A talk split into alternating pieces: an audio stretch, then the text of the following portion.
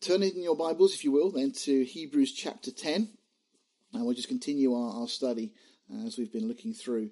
Uh, once again, just the whole uh, import of this book is just the, the, the, the wonder, the greatness, the magnificence of Jesus, that Jesus is greater uh, and better than all of the things that we've seen listed that he's been compared to. Uh, and in a sense, there is no comparison. I'm going to read as I've done through this Jewish New Testament, this uh, um, translation, paraphrase, um, which is written very much from a Jewish perspective. And again, there's some useful things in here. If you follow through in your Bibles, and then we'll go back and we'll look verse by verse through this study. So, in uh, verse 1 of Hebrews chapter 10, For the Torah has it in a shadow of the good things to come, but not the actual manifestation of the originals. Therefore, it can never, by means of the same sacrifices, repeated endlessly year after year, bring to the goal those who approach the holy place to offer them. Otherwise, wouldn't the offering of those sacrifices have ceased? For if the people performing the service had been cleansed once and for all, they would no longer have sins on their conscience. No, it is quite the contrary. In these sacrifices is a reminder of sins year after year. For it is impossible that the blood of bulls and goats should take away sins. That is why, on coming into the world, he says, It has not been your will to have an animal sacrifice and a meal offering. Rather, you have prepared for me a body. No, you have not been pleased with burnt offerings and sin offerings. Then I said, Look, in the scroll of the book it is written about me, I have come to do your will. In saying first, you neither willed nor were pleased with animal sacrifices, meal offerings, burnt offerings, and sin offerings, things which are offered in accordance with the Torah, and then, look, I have come to do your will, he takes away the first system in order to set up the second. It is in connection with this will that we have been separated for God and made holy, once and for all, through the offering of Yeshua, the Messiah's body. Now, every Kohen or every priest stands every day doing his service, offering over and over the same sacrifices, which can never take away sins. But this one, after he had offered for all time a single sacrifice for sins, sat down at the right hand of God. From then on to wait until his enemies be made a footstool for his feet.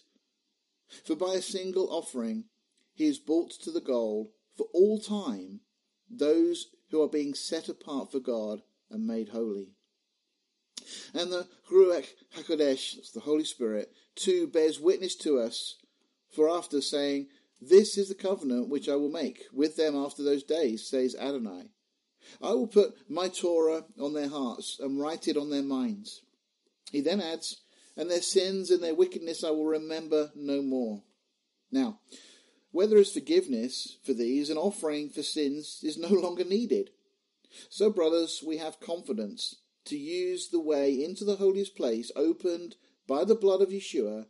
He inaugurated it for us as a new and living way through the parokhet. That's in the Hebrew. Uh, that's speaking of the, the curtain, the, the curtain that was rent by means of his flesh. We also have a great priest over God's household. Therefore, let us approach the holiest place with a sincere heart, in the full assurance that comes from trusting, with our hearts sprinkled clean from a bad conscience, and our bodies washed with pure water. Let us continue holding fast to the hope we acknowledge without wavering, for the one who made the promise is trustworthy. And let us keep paying attention to one another in order to spur each other on to love and good deeds, not neglecting as uh, not neglecting our own congregational meetings, as some have made a practice of doing, but rather encouraging each other. And let us do this all the more as you see the day approaching.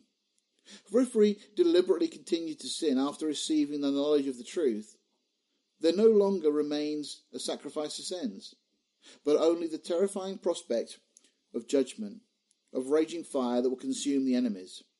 Someone who disregards the Torah of Moses is put to death without mercy on the word of two or three witnesses.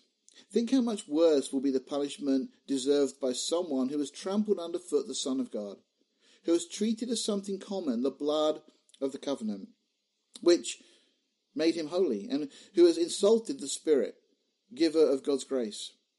For the one we know is the one who said, Vengeance is my responsibility, I will repay. And then said, Adonai will judge his people. It is a terrifying thing to fall into the hands of the living God. But remember the earlier days when, after you had received the light, you endured a hard struggle with sufferings. Sometimes you were publicly disgraced and persecuted, while at other times you stood loyally by those who were treated this way.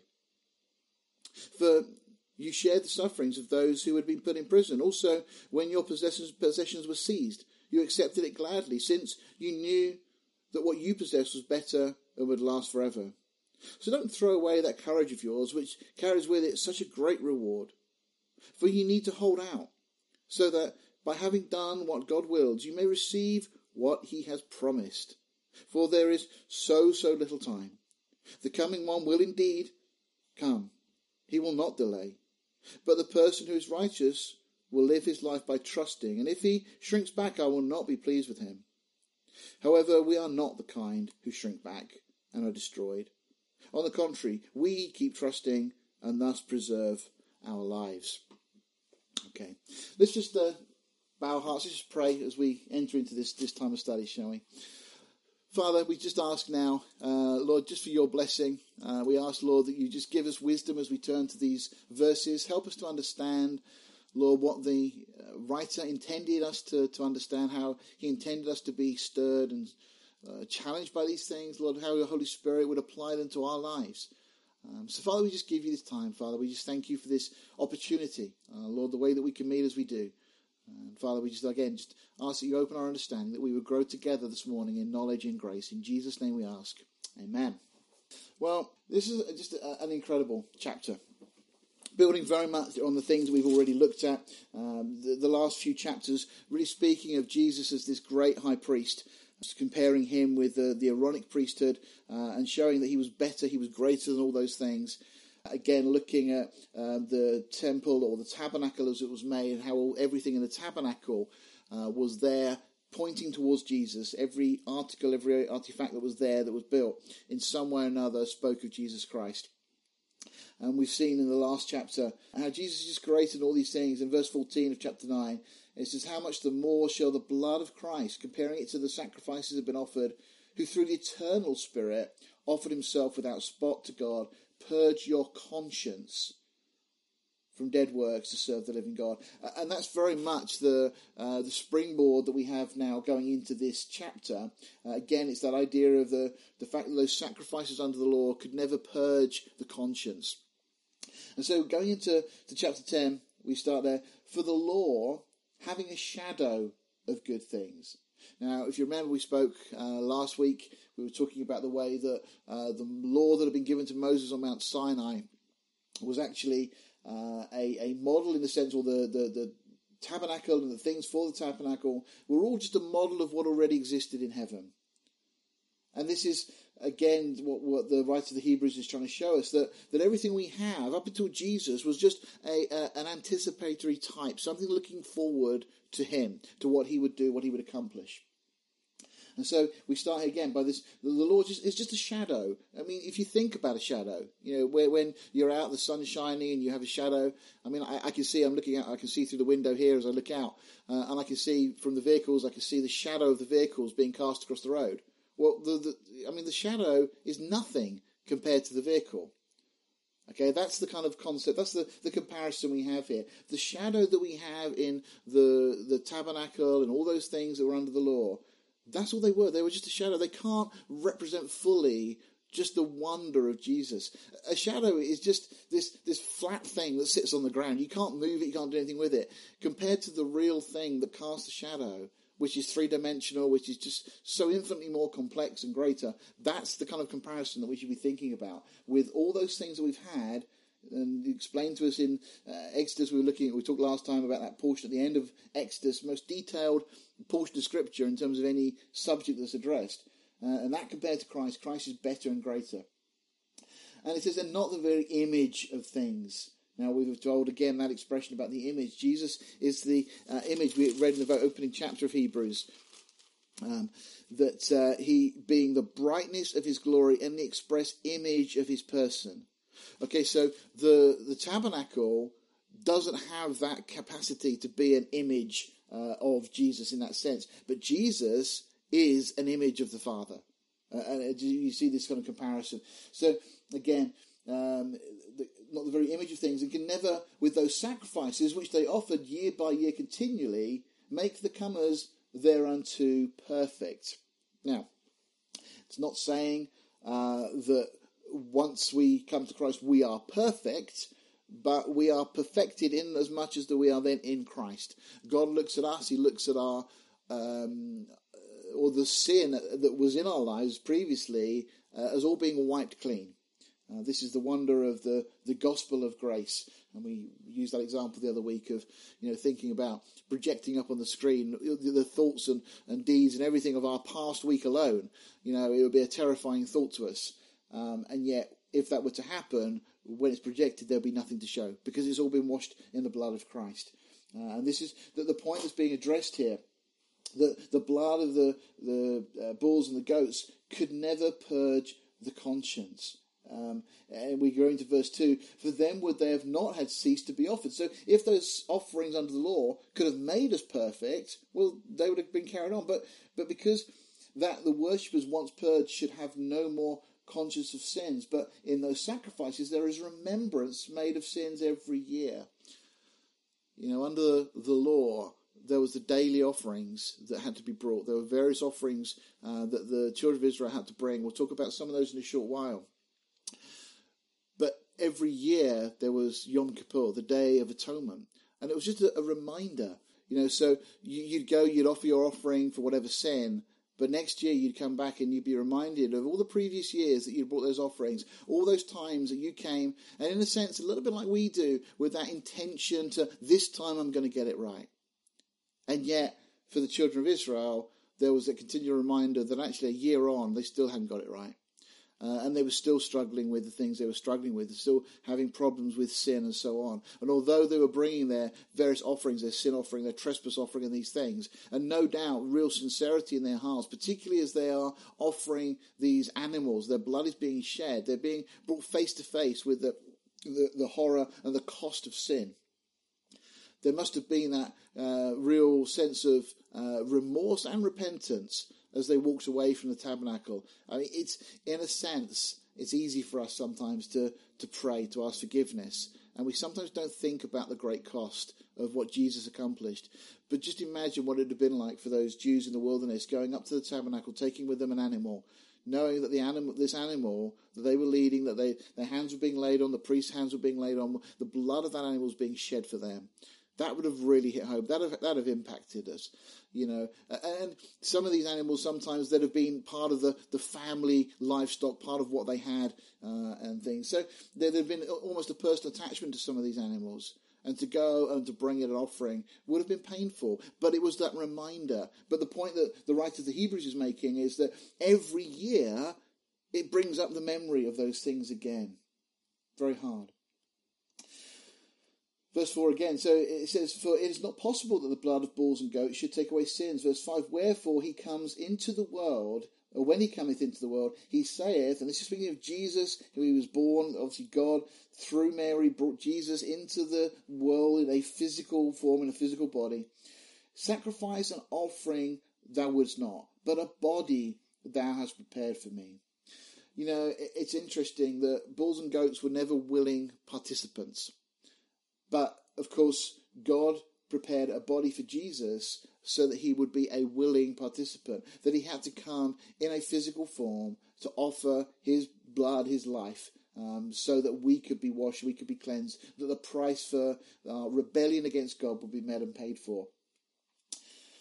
so uh, in verse 6 again, in burnt offerings and sacrifices for sin, thou hast no pleasure. This isn't something that God desires. Uh, you know, we see so much of this through Scripture. There's many verses that, that allude to this, that God is not asking for these sacrifices of blood and so on. What he's looking for is our hearts. Of course, it ultimately took the death of Jesus to make a way for that relationship to be restored. But God is looking for our hearts. And verse 8, and above, when he said sacrifice and offering, and burnt offerings, and offering for sin, thou would not, neither had thou pleasure therein, which are offered by the law.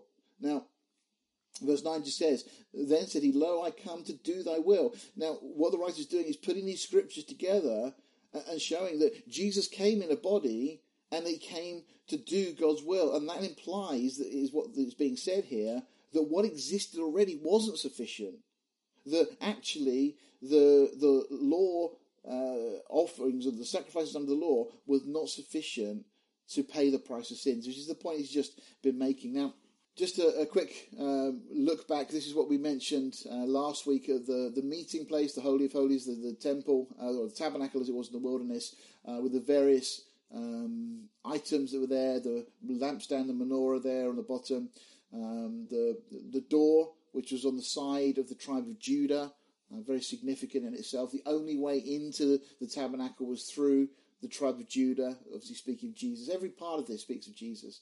Uh, the table of showbread, where there was 12 loaves, one for each of the 12 tribes. This golden uh, altar, um, which the writer of the Hebrews makes the point that it was actually inside, the other side of the curtain, the other side of the veil.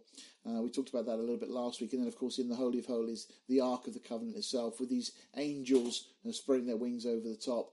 Uh, outside, in the bigger area of the courtyard, uh, there was the laver, or this big bronze bath, basically, and there was the altar of sacrifice, where most of these offerings we'll talk about were brought and they were offered up. Um, so when we look at these offerings that have just been mentioned there, um, so, verse 8 it says, Above when he said sacrifice and offering and burnt offerings and offering for sin, the reference there takes us back to Leviticus. In the book of Leviticus, there's uh, five chapters really that start the book off that detail five specific offerings that the children of Israel were to bring. Now, no surprise, every one of these speaks of Jesus. In chapter 1 of Leviticus, we have detailed the burnt offering.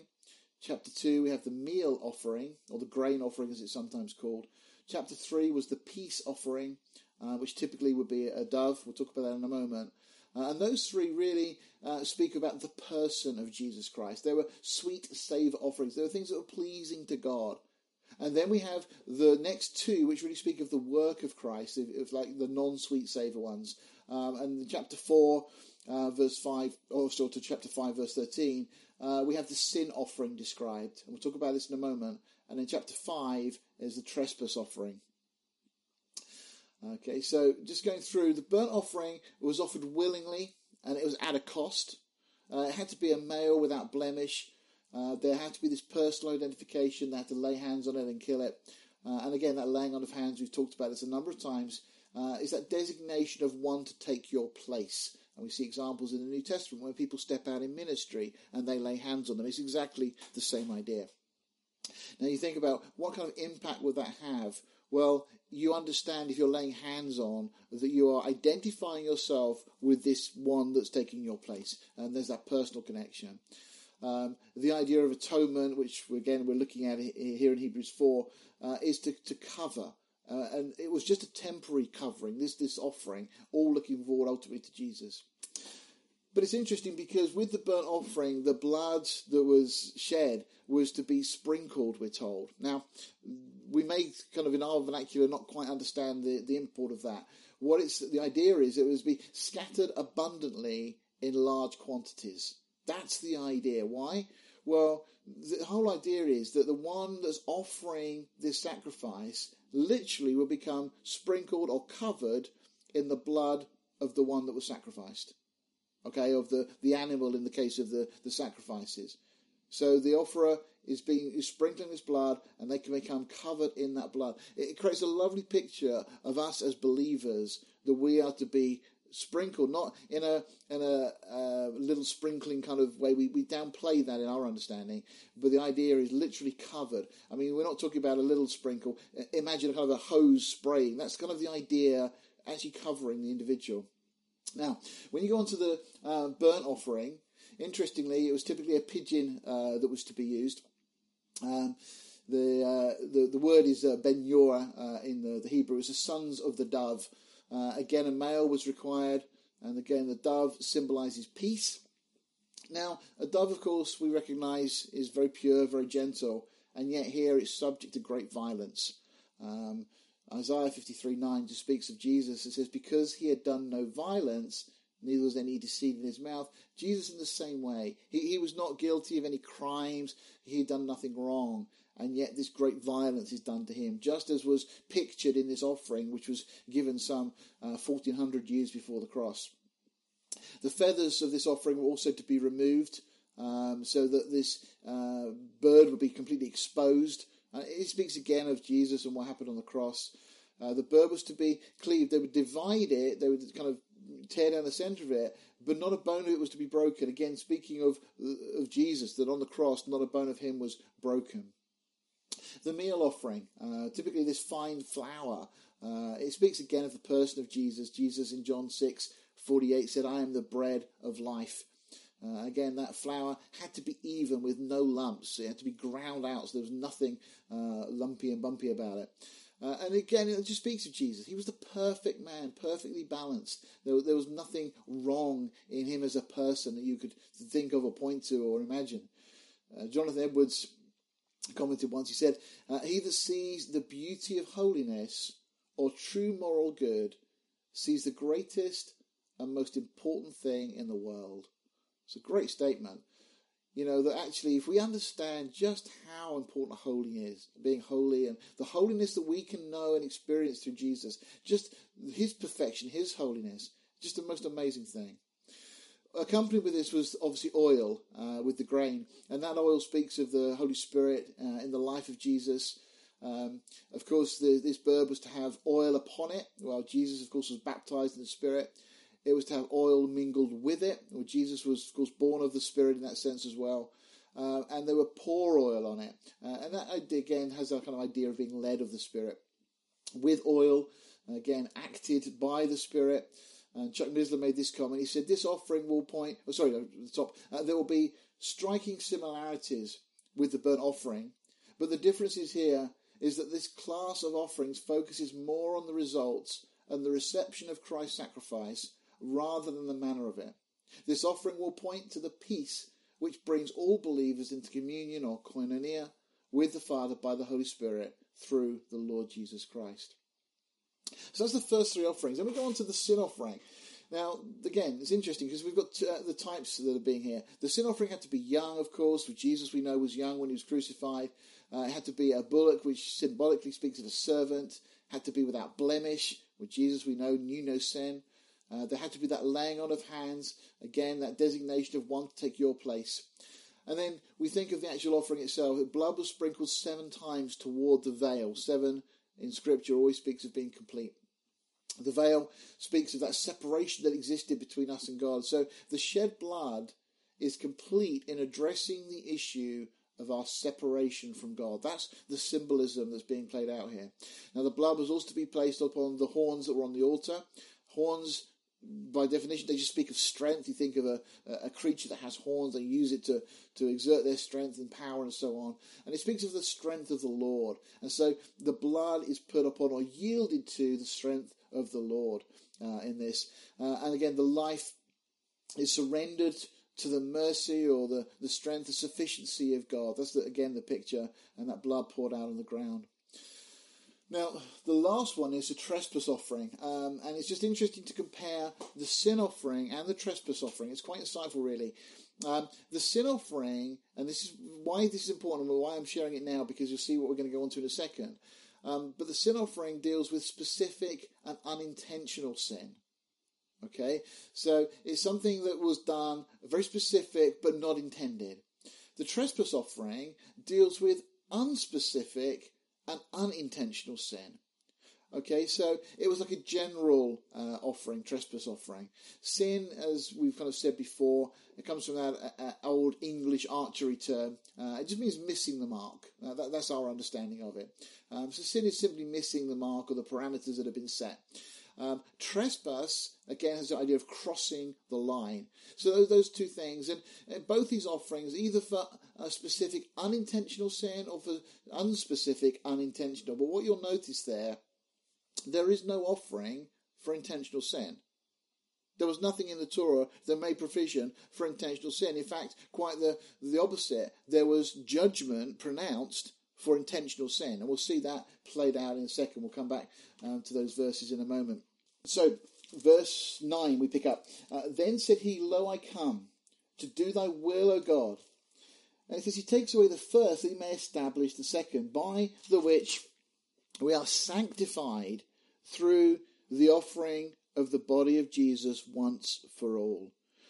These statements are just wonderful, and we're going to come back to these kind of things in a moment because notice the context. I'm going to show you in a second how much this is referring to us. Okay, now in the context when I say us, the writers, the people, the, the people that um, the writer was writing to, the audience. This is who is being uh, who is being addressed. It says, "By the which will uh, sorry, by the which will we are sanctified through the offering of the body of Christ once for all." It speaks of us being set apart once and for all. Now, we're going to come on to that challenging portion of Scripture in a moment when we get to verse 26 onwards. Uh, it's one of the recognized kind of hardest portions of Scripture, but one of the reasons for that is because it's taken out of context. It's taken as a standalone block of verses, and it's not taken as the the the, the flow of what we're seeing here. We, we've just been told here that the blood of bulls and goats was insufficient to purge our conscience, to take away our sin. But then we're being told that Jesus is absolutely able to purge our conscience, to take away our sin. Okay? He's taken away that first, again, verse 9, so that he can establish a better system, a better testament, a new covenant. Verse 10 again, by the which we are sanctified through the offering of the body of Jesus once for all. And then we, are given this reference um, uh, in verse uh, 11 um, to the, the way the priests ministered. And it says there, and every priest standing daily, uh, ministering and offering oftentimes the same sacrifices which can never take away sins. Really just hammering the point. But this man, after he had offered one sacrifice for sin uh, for sins forever, just think about the magnitude of that for a second the Christ sacrifice was once and forever. In that one offering of Christ himself on the cross, he covered sins forever. Okay? And he sat down at the right hand of God. He didn't have to keep ministering. He didn't have to keep going back and re-offering sacrifices the priest did. And verse 13 carries on, from henceforth expecting till his enemies be made a footstool. Now, that's a reference to him seated at the right hand of God. So Jesus is sat at the right hand of God, and why is he still there? Why hasn't he come back and sorted the mess out that's in the world today? Well, this is the, the answer to that question. Why is God delaying? Why is it that um, we are in a situation that the Lord is tarrying? And we, we'd all love Jesus to come back right now, wouldn't we? It'd be wonderful. It'd be just, just great. But he's not, and he hasn't done yet. And this is the reason. Because he's waiting until all his enemies be made his footstool. God is doing this great work. And God is uh, getting the world ready. And even this whole pandemic that we're experiencing at the moment is all part and parcel of what God is doing. This is part of God getting the world ready. Now, I think it's interesting, you know, how this has just shaken the whole world. Something, in a sense, so simple that has brought the financial systems to, to, to chaos, uh, and our daily lives, you know, are just, just so disrupted by something so simple. And you start to look at what we read in Revelation of what is coming, and you, you know, the enormity of those things, the way they're written, sometimes seems very distant, very remote. It almost like, oh, it wouldn't be that bad. Well, hopefully now people are starting to realize that when we get to those events that are recorded in Revelation chapter 6 particularly, you know, the earthquakes, the pestilence, the famine, the wars. It is absolutely going to shake the world. That's why you're going to have people from all sorts, from, from rulers and kings and, uh, and politicians down to uh, you know, your average workers and everybody will be trying to hide from the wrath of God. They'll be trying to get into the rocks and the holes in the earth. You know, it's one of those verses that seems so remote from where we are with our lives, and yet suddenly we're plunged into a situation now where we're starting to go, you know what, actually I can see that happening. I can see how the world could get to a place where everything just, just, just falls apart. And uh, again, It's something that um, Bible prophecy students and, and, commentators have said for many, many years. You know, based upon what we see in Scripture, we're going to come to a place where cash will cancel. Uh, it's no secret, and you know that we're going to get to a system for buying and selling that you need a particular mark. Now, the good news for the church, for us as believers, is we'll be out of the way before that happens. But the reality is that's coming. Well, how close are we now? I was listening to uh, Amir Tsarfati the other day, uh, and a, a, thing he put up online this week um, with um, uh, the pastor from Calvary Chapel in Rome uh, and also Barry Stagner, a Calvary Chapel pastor from America. Um, and they were talking about the whole situation, but they were saying one of the interesting things that's coming out of this uh, is the fact that people are already talking about getting rid of cash. Because the, the danger of transmitting disease from cash uh, is obviously quite a serious problem. Whereas if you've all got kind of contactless cards and you can pay that way, then nobody's really touching anybody, or there's no communication of those disease physically. So, you know, it's interesting how this already, and given the, the, the mess the financial systems are in already with, with this situation, uh, is leading us even closer to a situation where cash will cancel. And it's all setting itself up for these big end time events. So coming back to this verse, such an applicable verse for, for, uh, for us right in the, the situation. Verse 13, for henceforth expecting till his enemies be made his footstool. So Jesus is at the right hand of the Father, waiting while all these things are going on, but he's getting ready. He's getting ready to return to this earth to rule and reign and to claim it as his own. And we are getting so close. The signs of the times are all around us now. Okay, verse 15. Um, sorry, um, verse 14. So, for by one offering he hath perfected forever them that are sanctified, whereof the Holy Ghost also uh, is uh, a witness to us. Now, just the context is speaking to us, talking to believers for after that he had said before, This is the covenant that I will make with them after those days, saith the Lord. I will put my laws into their hearts and in them and in their minds, and I will write them. Okay, so God just speaking of that agreement, we talked about this last time, that this new covenant, or we refer to it as the New Testament, but this new agreement that God has put in place, it's where He puts into us something that was not there before. And that is the ability to obey Him, to serve Him, and to walk by faith, not by sight, to live above the situation. That we are told that we're seated in heavenly places with Christ Jesus. Okay, so again, the, the old covenant couldn't do anything about the inside. Okay, there's already been alluded to the conscience and all those things. Couldn't do anything about that. Whereas when Jesus is putting this new covenant in place, it's not only an external thing, and the reality that our judgment, uh, we, we will no longer be judged because Christ took our punishment uh, in our place. That's all true. But in addition to that, we are given the Holy Spirit. And when the Holy Spirit indwells believers, He gives us the ability to live our lives in a way that is honoring and pleasing to God. It's supernatural. It's called grace. There are times, and you may have experienced this as a believer, that you, are a situation that you're very stressed and, and you know challenging. And I, will be honest with you, there was a situation at home yesterday. Uh, I was trying to get all these things sorted out, trying to figure out the technology. Uh, I had a, a, an old piece of equipment I was going to use, and that broke, and I couldn't find the power supply, and you know, so it was just one of those kind of stressful environments. And then a very rare occasion, but I had one of my children that um, was disobedient. Doesn't often happen, I'm sure you, if, you know. Um, and, and, I needed to discipline. And at that point, I felt really, you know, you just as a, as a parent, you just have those moments. And I, I was very conscious that I didn't want to to do anything that was not right. And suddenly, I found myself acting with grace. And it was it was almost like it was I was in kind of the third person, and I found myself speaking in a very gentle and a very calm way, and I just knew it was of the Lord. It wasn't natural. It was something that was was beyond and above my natural ability. Naturally, I, would have just just got really cross. I didn't, and it was God's grace. And this is the one of the ways that God works in us through His Spirit. Okay, so he, he puts this this law into our hearts and into our minds. This is the, the, the wonder of what he does. Okay, um, uh, verse 17, and again, their sins and iniquities I will remember no more. Now, we've said a number of times, when Jesus died on the cross, he paid for our sin, all of it, all the stuff that is yet future, all the stuff that's happened, all the sins of the whole world is all paid for in one go. He's the John tells us in First John he's a propitiation or payment in full for our sins, and not only our sins, but for the sins of the whole world. It's all done. It's paid for. People need to accept it. If they don't accept it, it doesn't help them.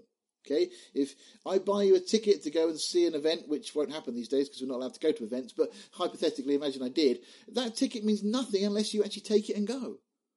Okay, in the same way, the salvation that Jesus has paid for, the, the, the, the payment for our sin has already been covered. Okay, but unless we avail ourselves, unless we put our trust in Jesus, it doesn't help us. But, verse 17 again, that their sins and iniquities, God says, they're wiped away, they're gone. And it says, verse 18, now where remission of these is, there is no more offering for sin. It doesn't need, there doesn't need to be a continual sacrifice as there was under the Jewish system. Verse 19, having therefore, brethren, boldness to enter into the holiness by the blood of Jesus. Now that's a, something that the Jews would never have done, that have never gone behind the curtain. They were frightened of what might happen if they did. But it says, you know, we've got this boldness. That blood was effectively sprinkled on the curtain. It speaks of the, the, the offering of Christ being sufficient, and that curtain, of, as we know, was torn in two. So it says, we now know that we can go into that place that the priests were fearful of treading. We can go in boldly to enter into the holy place by the blood of Jesus. And it says, by a new and living way, which he has consecrated for us through the veil, that is to say, his flesh. And having a high priest over the house of God. And we're speaking about his priestly role and responsibilities. And then it says, verse 22, let us draw near. And the, the idea in the, the, uh, the Greek here is let us continually draw near. This isn't a one off thing. It's let us continually keep onwardly drawing near with a true heart in full assurance of faith, having our hearts sprinkled from an evil conscience and our bodies washed with pure water. Now, I love that you might miss that if, you, if you're not familiar with Leviticus and the things that apply. We mentioned a bit about sprinkling earlier, okay, and the, the idea of that. And it says, let us draw near with a true heart in full assurance of faith, having our hearts sprinkled. Well, the Bible says that the, the human heart is, is wicked, it's deceitful. Okay, it's incurable, is what Jeremiah tells us. Well, we have a new heart. Creating me a new heart, O God, is what David prayed. And so this heart is sprinkled with that blood. It's washed in that blood that atones for sin. And it's because our bodies washed. Now, just as those sacrifices were uh, sprinkled, uh, the, their blood was sprinkled and their bodies were washed and so on. As they were offering these uh, various offerings, the trespass offering and the um, um, sin offering and so on, they, they would take the parts of these animals that were being killed and they would literally just wash the parts of the body under running water. Well, it speaks of us in that way. It's almost as if it's saying that we have been offered up as a sacrifice to God that is completely clean and acceptable and pleasing to God now because the sin has all been dealt with. Verse 23, let us hold fast the profession of our faith. Notice again, let us hold fast the profession of our faith without wavering. For he that is faithful, sorry, for he is faithful that promised. So many promises through these verses. But verse 24, and let us consider one another to provoke unto love and to good works. There's so many references here um, to the the people he's writing to as being you know the ones in view that, that that we are the ones who have been saved, delivered, washed, cleansed. That he is our high priest. You know, this, this is not written to unbelievers. This is written to believers. And then we get to a kind of interesting verse given this morning. Uh, not forsaking the assembly of ourselves together. And yet, as um, Stephen Green from Christian Voice pointed out, that uh, what Hitler and maybe Darwin and Stalin and many others have tried to do for many many years, or you know in their times, they try to stop the church. Uh, they try to you know Nietzsche and others you know through history, various atheists and antagonists and Dawkins and so on. They love to stop the church meeting. Well, this virus has kind of almost done that, hasn't it? In one fell swoop.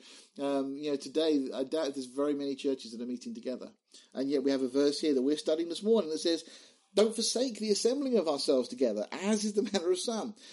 Well, praise God that we have the technology that we do have, that we can still meet in this way, that we can still share together, we can still pray together, we can still worship the Lord together, we can still study His Word together.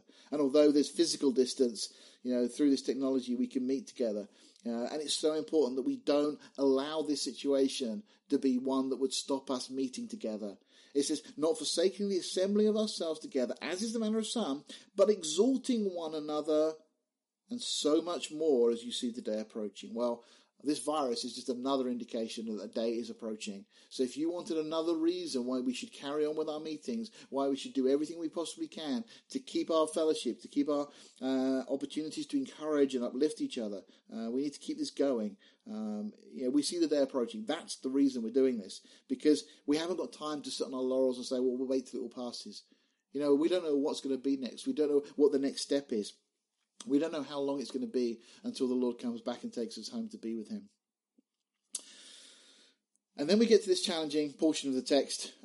So these are the, hopefully you can see that now, these are the kind of notes I just scribbled down this morning. Um, if you just look at the yellow, every yellow highlight is reference to we or to us or to, to them that are sanctified. We're speaking to the, the, the hearers. You can see how much of this chapter is all speaking about this particular group. It's not speaking of unbelievers. So just the yellow, if you just look at the highlighted bits, you know, that's the, the group that is in reference here.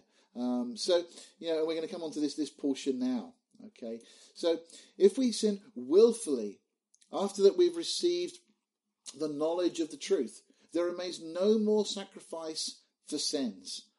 Okay. Now, I want to just share something else with you. So just again, bear with me uh, as I share this. Okay. Now, back in Numbers, if you remember, I mentioned this a little while ago. I'm just going to read from Numbers 15. And if any soul sin through ignorance, okay?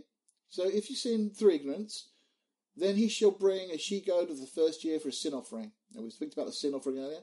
And the priest shall make an atonement for the soul that sinneth ignorantly, when he hath sinned by ignorance before the Lord, to make an atonement for him, and it shall be forgiven him. You shall have one law for him that sinneth through ignorance, both for him that is born among the children of Israel, and for the stranger that sojourneth among them. And then verse 30, and this is interesting.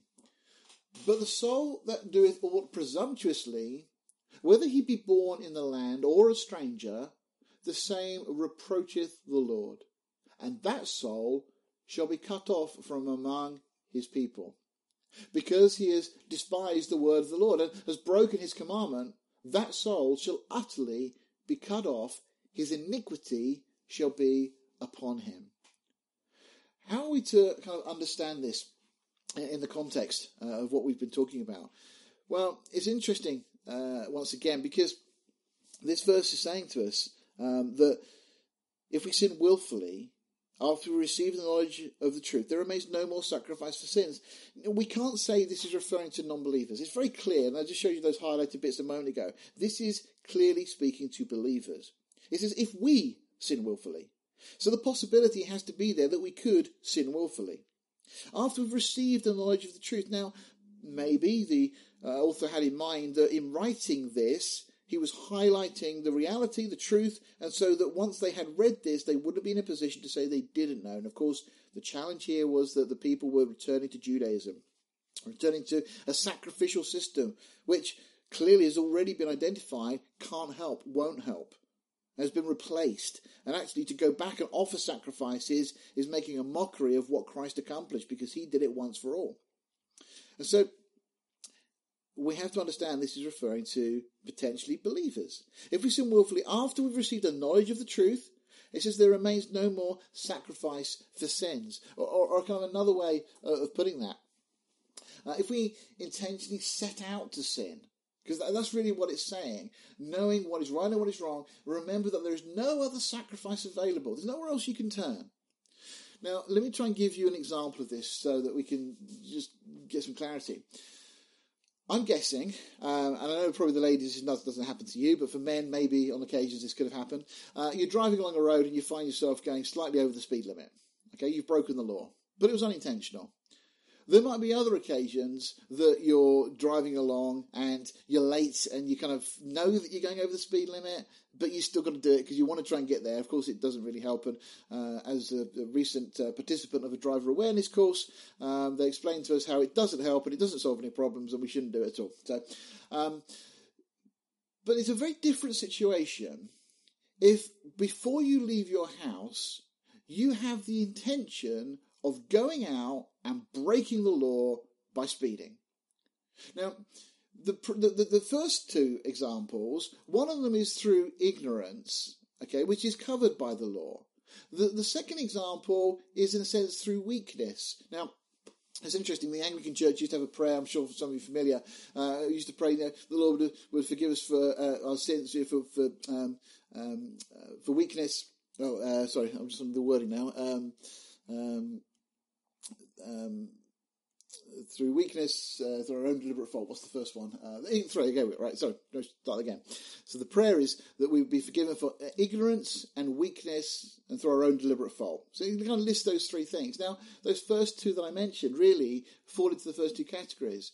That actually sometimes we sin through ignorance.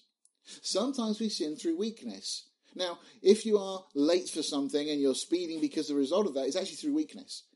It's sometimes through a lack of trust or confidence. It's, it's because you're worried about what might happen. It's a fear thing that creeps in. Now, technically under the law, both of those are covered. But the last one, if you if you were to set out intentionally to break the law, that's the real problem. And that's what I believe that the writer here is trying to allude to uh, and saying if we sin willfully, it's not because we, we all know that we have sinned willfully. We've done things and we knew when we were doing it that it was wrong. But there's a big difference in setting out at the beginning of that day with the absolute intention of doing something that you knew was wrong. You see, it's almost premeditated. It's different when you're in the moment and you know you do something wrong and you know it's wrong. That's different than starting out with a premeditated intention of actually going out to cross that line. And so I believe what the writer's saying to here, just as it was under the law, there were the, the sins for uh, ignorance and so on, they were all covered. But any sin that was not that was that was a, a, presumptuous sin, as it's referred to uh, in Numbers and Leviticus elsewhere, those sins they were met with punishment.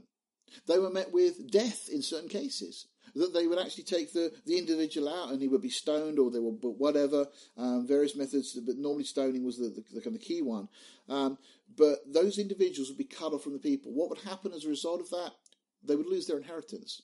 They would also be cut short in their time now and their opportunity to earn rewards. There's all sorts of implications that come into this. Okay, um, and again, that idea is there isn't another option. You don't. The, the, Jesus died once on the cross. He paid for our sin. He paid for all sin, and in the light of eternity, all sin is covered. Everything is covered. We've seen that. We've gone through it in recent weeks, many, many times. That you know. let me just share with you a, a funny anecdote I heard. Apparently, there was somewhere in America, um, there was a convent and outside the convent, uh, it says um, no trespassing at all. Uh, and underneath that, it said uh, any trespass, any any individuals found trespassing, uh, the the full force of the law will be brought into play, um, and, and so on. That's the implication of what the notice said that you will be punished if you trespass. And it was signed by the Sisters of Mercy uh, which is kind of ironic in a sense. Um, the the thing here, we've got this this whole book has been speaking about how great Jesus is, how great a deliverer, how complete the work, how our salvation is eternal because He purchased He did this work. And now we've got this reference. We can't suddenly switch gears and say, well, this is now saying you could lose your salvation because the, the, the, point has been made so clearly and so uh, completely that the work of Jesus on the cross accomplished all that it needed to to purchase, to forgive us, and to give us an eternal uh, relationship with God that can never be broken. So to this we can't then turn around and say, well, it must be speaking about losing your salvation. And sadly, people that just take this block of verses on their own, that's often the conclusion they reach. Okay? But it says, verse 27 but a, a, certain fearful looking for of judgment and fiery indignation which shall devour the adversaries. You know what? If you intentionally set out if somebody truly even as a believer gets to a place and they say you know what? I don't really care about you know pleasing god or doing what god wants and they set out to do something that they intentionally know is wrong what it's saying is there's going to come a loss of reward, without doubt. There's going to come judgment. And we read in 1 Corinthians 3 that when we stand before the bema seat or the judgment seat of Christ, many individuals will have everything they've done burnt up. They will suffer loss, we're told. Now that's the context, that's the fire that's, that's being referenced here. And then this comparison. Again, he that despised Moses' law died without mercy under two or three witnesses. Right? If, if you rejected the law of Moses, there was punishment. There wasn't a, a way out. You couldn't just bring an offering; it was okay again. No, there was there was consequence in now in, in this this realm as we are now. Verse 29. Uh, how much sorer punishment, suppose ye, shall he be thought worthy who hath trodden underfoot the Son of God, and has counted the blood of the covenant wherewith he was sanctified an unholy thing? I mean, it's, it's a horrible thought that somebody who has understood what Christ has done could ever come to a place where they want to live their lives as effectively an unbeliever. Even though they know the truth, even though they've had that relationship, they've seen uh, God's goodness, God's grace, they get to a place they want to walk away from that. Now, there are believers, I believe, even I, I know some, and uh, they trouble me immensely that they seem to be able to live a life just devoid of God, and yet in their hearts, I know they love God, and I've seen fruit in times past. You know, we, we use a phrase sometimes about backsliders, and I think sometimes we get very confused about what we really mean by that phrase. You know, there are definitely categories of those that have not been saved, that should, seem to show some sort of uh, spiritual growth. Matthew 13 gives us the kind of analogies, the, the, the, the sower and the, the soils and so on. You know, there's certainly some individuals that are not saved that seem to show fruit and then they wander back in the world. Okay, that, that's one category. They're not saved in the first place. And then you get those uh, that, like we're talking about here, that seem to be walking with the Lord, that genuinely were saved, we've seen fruit, but then they they reject things of God. And this is addressing that. And it's a real warning. If you remember in our opening um, studies of this, we looked at those five warnings. This is the fourth warning uh, that we have in the book. Let me just give you those warnings again. The first one is the warning of drifting. The second one, the warning of disobedience. The third warning, the failing to mature. This one is the warning about willful sin. And then the last one we'll get to in chapter 12 is a warning about indifference. So Moses gives us, oh, oh, sorry, the writer gives us example of how it was with Moses. You know, uh, that was how the law of Moses was. Don't think you're going to get away with things just because you you put your faith and trust in Christ. There's still uh, an expectation, and you can't just live how you want and just reject the work of Christ if you've come to that place of knowing His grace already. Um, and then verse thirty: For we know Him that has said, "Vengeance belongs unto me; I will recompense," says the Lord. And again, the Lord shall judge His people. It's a fearful thing to fall into the hands of the living God. Let me just share you one last uh, slide. Um, okay, so this was uh, uh, from Chuck Missler's uh, study on this. And uh, he simply said, uh, the judgment is physical, not spiritual. The nature of the judgment in this context means three things. One, it means physical death. Now, I, I do know individuals that have died what would seem to be before their time because they have been in a place of seemingly uh, rebellion. Uh, it's possibly the, the wrong word to use, but in a place where they had rejected um, that walk with the Lord. Not that they uh, had totally turned away from Christ. They never got to the place of denying who he who he was, what he'd done, but their lifestyle certainly didn't match up to it. So again, this this context here means physical death. It means the physical death in this context of those that the writer is writing to that died in the judgment of AD 70, because those that went back under the law, the sacrificial system, uh, as was being warned about here, uh, ended up getting caught up in that judgment. Three, it means the loss of rewards in the next life, as we've already mentioned. So here again, the background is that for some sins there was no sacrifice. And the principle is that while for the believer all sins are forgivable for eternity, not all sins can be rectified in this life. Okay, so um, I hope that kind of clarifies or hopefully helps to understand that. Let's just run to the end of the chapter. Um, verse 32, but call to remembrance the former days. Now, this is where very much we've seen before in chapter 6, this kind of similar passage and now we're just going to get that, that the, the player of the chapter is simply saying, look, I expect better things from you. All right, and so because remembrance the former days in which after ye were illuminated, clearly saved in, in, the context, ye endured a great fight of afflictions. It's like, look, what you've already gone through, you've done this already. Partly while you were made a gazing stock, both by reproaches and afflictions, and partly while you became companions of them that were so used. For ye had compassion of me in my bonds, and took joy, joyfully the spoiling of your goods, knowing in yourselves that you have in heaven a better and enduring substance. Now, this is the key to the chapter to me. It's all about the rewards that are there. It's about hanging in there, holding on, all the things you've endured already. How could we get to the stage that we kind of give up on our walk with the Lord? You know, why would we want to do that when we know there's going to be rewards? We've got to hang in. You know, as we read in Galatians 6, a great portion of scripture, um, let me just read to you. Uh, in Galatians chapter 6, it says, do not be deceived. God is not mocked.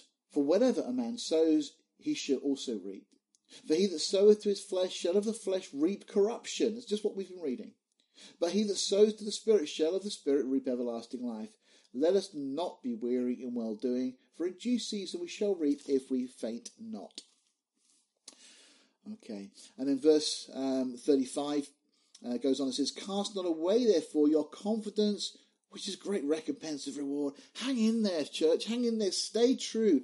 Keep trusting God. Keep walking with Him. Never give up on the promises that He's made because He is always faithful and there is great reward awaiting you. Verse 36 For you have need of patience. Well, we all have need of patience because a situation occurs that we weren't expecting and we get a little bit panicky about it, don't we?